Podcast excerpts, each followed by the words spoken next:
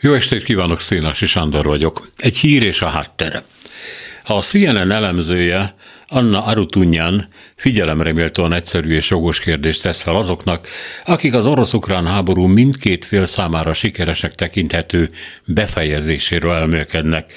Mondják már meg végre, hogy mi számít így győzelemnek, és az hogyan érhető el és erre nehéz felelni, vagy könnyű, viszont értelmetlen.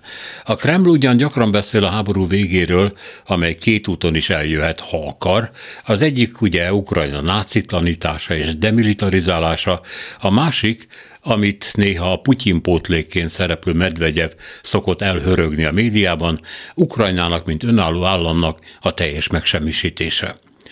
Már most, ami ezekben az állításokban nem hazugság, az lehetetlenség és fordítva. Nincs velük mit foglalkozni. Sajnos azonban az ukrán célkijelölésekkel sem vagyunk bejebb.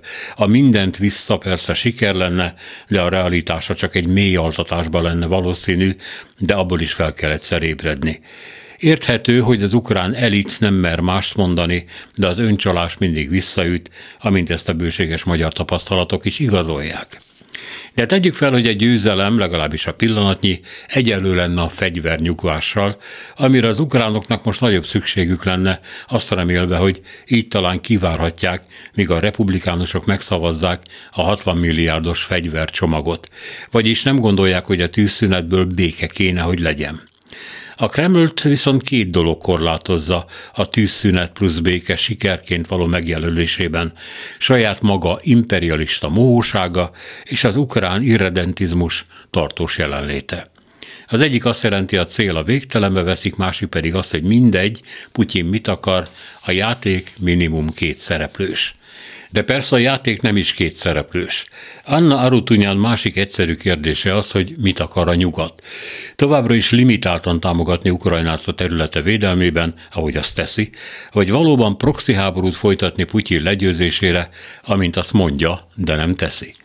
Arutunyan felidézi a Müncheni Biztonsági Konferencia egyik részlevőjét, aki a nyugat álláspontját így írta le, sok duma, kevés konkrétum.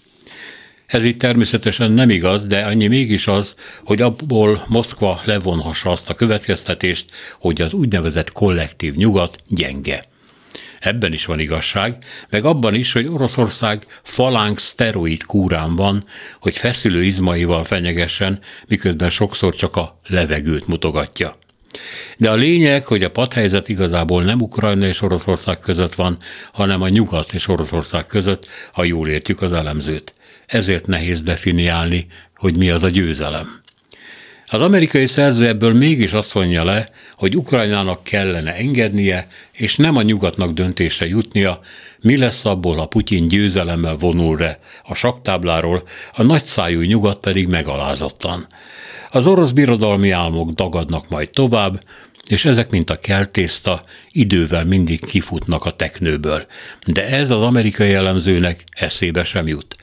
Úgy számol, hogy egy 37 milliós nép nem győzhet le egy 143 milliósat, és a Kievnek nincs félmillió új regrutája, hát tegye fel a kezét, már bocs. Ezért veszélyes buborékokban élni. Pedig ha a szerző csak a saját szövegét értelmezné, belátná, hogy benne van egy értelmes kompromisszum. A saját árnyékát átlépő nyugati stratégia ötvözése a lehető legtöbb területet megőrző ukrán potenciál reális felmérésével, a nyugati biztonsági garanciák megadásával, ezt szerencsére említi is a szerző, olyan hatékonysággal, hogy az orosz militarizmus joggal érezhesse rettenetesen oldalba rugva magát egy sok-sok évi lábadozás előjátékaként.